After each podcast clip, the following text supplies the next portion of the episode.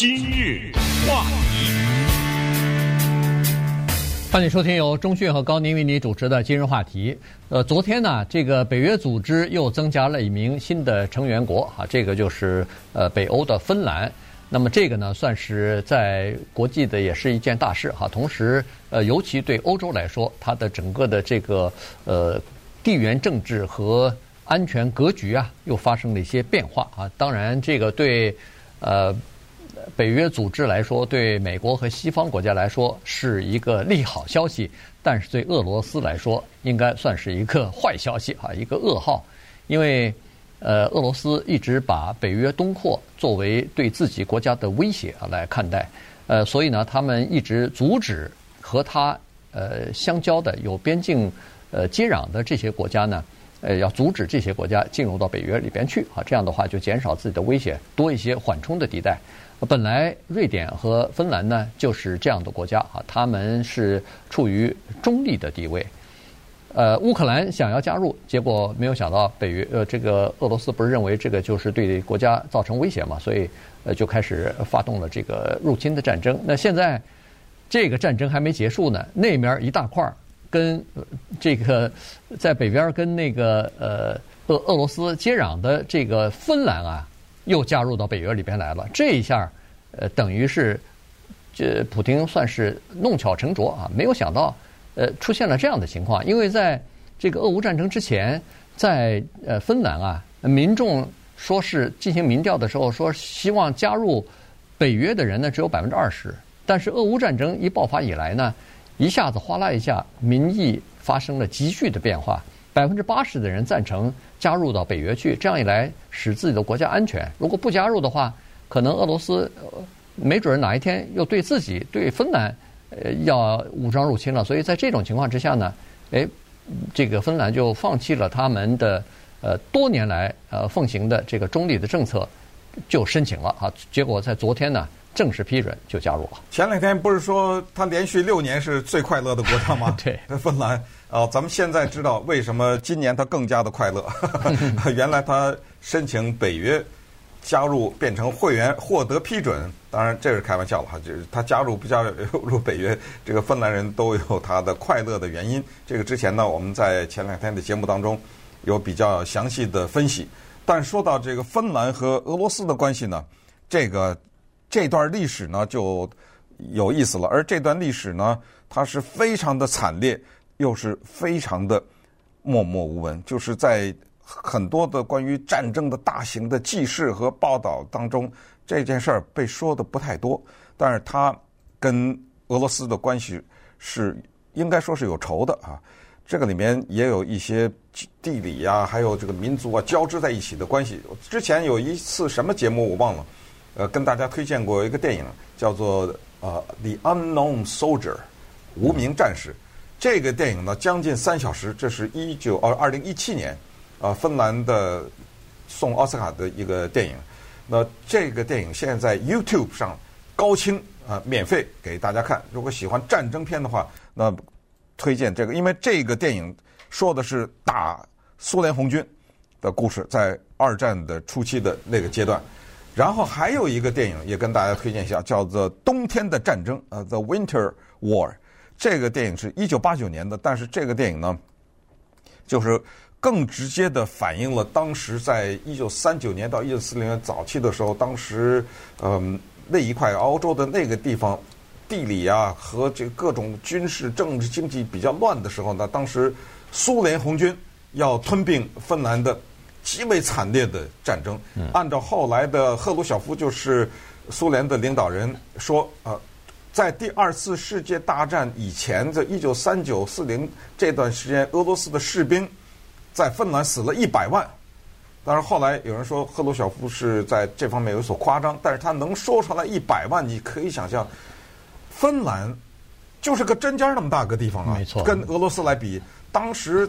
俄罗斯要侵略吞并芬兰的时候，认为当时他那个口号叫做“我声音稍微大一点儿，他们就”退步，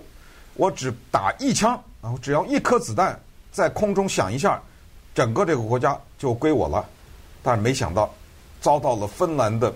艰苦卓绝的抵抗和优秀的这游击队的抵抗，打的苏联红军是这个片甲不留，恨不得是这个程度。当然，最后经过这么多，大家双方都死了很多人以后，最后还是割地了哈，割了百分之十二的土地。好，这咱们就不说，只是把这个背景告诉大家。而且芬兰这个国家过去好几百年曾经被瑞典的是瑞典的一个一波，所以很乱的啊，这个地方 很乱。但是呢。他因为他跟瑞典接着嘛，他这瑞典他跟俄罗斯有八百多里地的边界，现在得了，昨天他一加入到北约，这 Putin，我都不知道哭都哭不出来啊，嗯，你知道吗？因为你知道这个意味着北约可以把军队驻在这，可以用它的港口，可以用它的海岸线，这不得了啊！这对它的这个军事的方面的威胁，对。对北约来说，增加了很多的这个筹码哈，因为它有了芬兰这一块地方的话，那比如说是保卫波罗的海这三小国，什么呃爱沙尼亚、立陶宛，保保护呃瑞典啊什么的，呃波兰啊，这都有很大的好处啊，就更近了。然后它可以真正的把这个波罗的海的 那个就是俄罗斯的这个出海口，等于是给钳制住了哈，所以这个呃对。从战略上来讲呢，对俄罗斯是非常不利的，所以俄罗斯似乎也没有什么太多的办法。我看昨天他们就说我们要采取一些叫做呃对抗的措施啊，但是我都不知道他能采取什么样的措施。了不起就是在呃和芬兰或者是呃交界的这个地方或者附近部署一些核子武器，或者说长城飞弹呃之类的东西啊，大概也只能这样了，因为芬兰加入到北约组织以后。那那个集体防御的第五条款就生效了，就是说你如果攻打呃芬兰的话，那就等于是和北约整个北约组织宣战了哈。所以呢，呃，这个北约的它的集体防御的理念就是呃一人为大家，大家为一人嘛。你攻击其中任何一个人、一个国家，就等于是形同对整个呃北约三十一个国家的攻击啊。所以呢，呃，这个就芬兰就可能认为这样的话就更加安全了啊，至少。我如果受到攻击的话，我还有三十个兄弟的，呃，会帮我忙，对吧？当然，他必须也要做出承诺，别的国家、北约国家受到攻击的话，他也要帮忙啊。这那这个是大家相互之间的这种承诺。那这个从呃整个的意义上来讲，就是一开始我们所说的，这个对俄罗斯来说绝对不是一个好好的消息哈。它肯定是呃八百多英里，相当于一千大概一千三。三百哎，一千三百多公里的这个呃接壤的这个地方呢，对俄罗斯来说是蛮麻烦的，因为俄罗斯的这个核武器发射井啊、核武器的这个基地啊，呃都在那个和芬兰比较靠近、比较接近的这个地方。同时，芬兰离那个呃普廷的家乡啊，这个圣彼得堡又非常的近，大概八九十英里吧，呃，所以非常的近啊。所以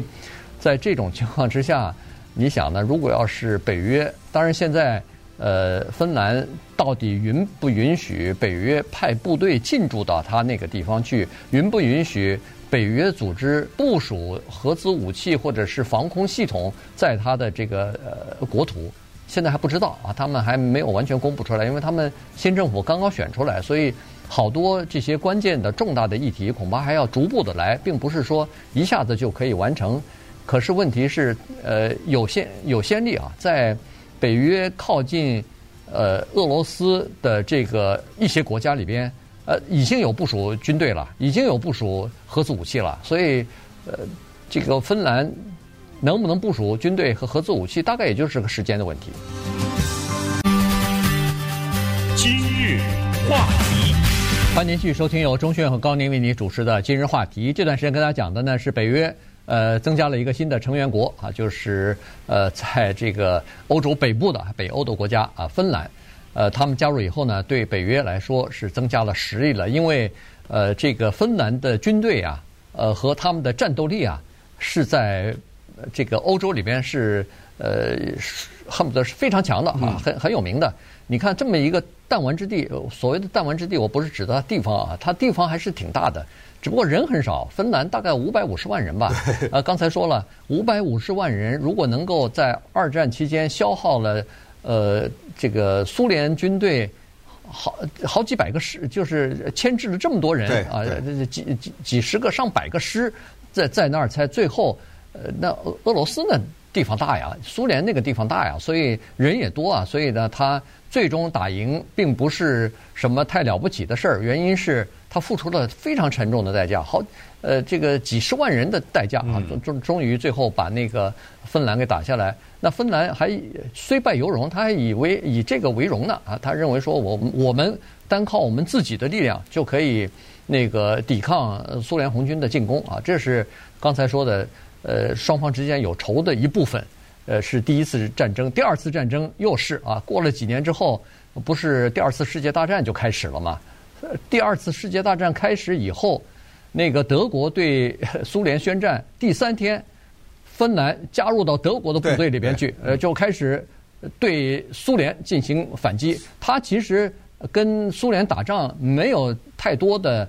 其他的目的，就是要把前两年呃。被被割地，不是割了百分之十二的土地，哎，他就把这些土地他要弄回来。我我我不服气啊！你靠的人多把我打打打残了，我不服气啊！所以他派了四十七万还是四十几万人吧，啊，就参加到这个第二次世界大战以后。后来芬兰实际上是属于轴心国的那一部分的。战败以后呢，大家都没有太追究这个芬兰的责任啊，原因就是大家理解。他那儿有一股民族情绪在那儿呢，他就是想把苏联的那部分地呢给给拿回来。对，所以刚才说的两个电影啊，一个叫《The Winter War》啊，叫做《冬季的战争》，讲的是第一场。对啊，然后第二个电影叫《无名战士》（The Unknown Soldier） 呢，讲的是第二场的战争。所以呃，通过这两个电影能了解一些历史。那么再回到芬兰的军队和他的装备啊，现在知道呢，芬兰因为人少，所以他的现役军人只有两万三。但是呢，它有一个叫做“当国家出现紧急状况时候的迅速征兵制”，它这两万三千人可能在一两天之内迅速的膨胀为二十八万。对，也就是说，它有十倍啊，十倍啊，对，十倍。也就是它有一些，比如说在某符合某些年龄啊、某些国家要求的这范围内的人呢，他统计下来，迅速的可以就变成士兵。同时，它的。地面的武装设备，什么火炮啊，什么各种各样的，就我们知道的，不是天上飞的啊，在地面发射的。据说现在在欧洲也是数一数二的，非常精良的。嗯，所以它这个，因为它。呃隔壁是一个非常庞大的北极熊嘛，所以呢，它各方面都要准备好，所以它的这个武器的装备、防卫的情况，它的这个呃情报的收集啊，都是呃第一流的啊。从欧洲的角度来讲是第一流的，所以北约加入了这么一个国家以后呢，它的战力实际上也加强了。再加上芬兰，它的这个地位啊，它的这个地理的位置又非常重要。它比如说，除了波罗的海可以控制之外，它还可以向北控制北极呢。北极后来的这个，呃，就是进入到那个北极开发的时候，那波兰是一个非常重要的一个基地哈，一个一个地点。所以对俄罗斯来说，这个叫做如芒在背啊。这个突然在北边又增加了这么一个北约的敌人，呃，北约的这个盟国，那对他来说，呃，并不是一个好消息。现在，呃，他昨天那个芬兰说，我还有个好兄弟没加入呢，这是瑞典。瑞典跟芬兰是。几乎是同时，呃，相差几天提出来申请要加入，但是呢，呃，瑞典现在遭遇一点麻烦，就是这个土耳其啊，现在好像匈牙利这两个国家呢，呃，不愿意加入。那北约组织有一个原则，就是如果吸收新的成员国的话，必须所有的国家都要同意，哪怕一个国家它就有否决权。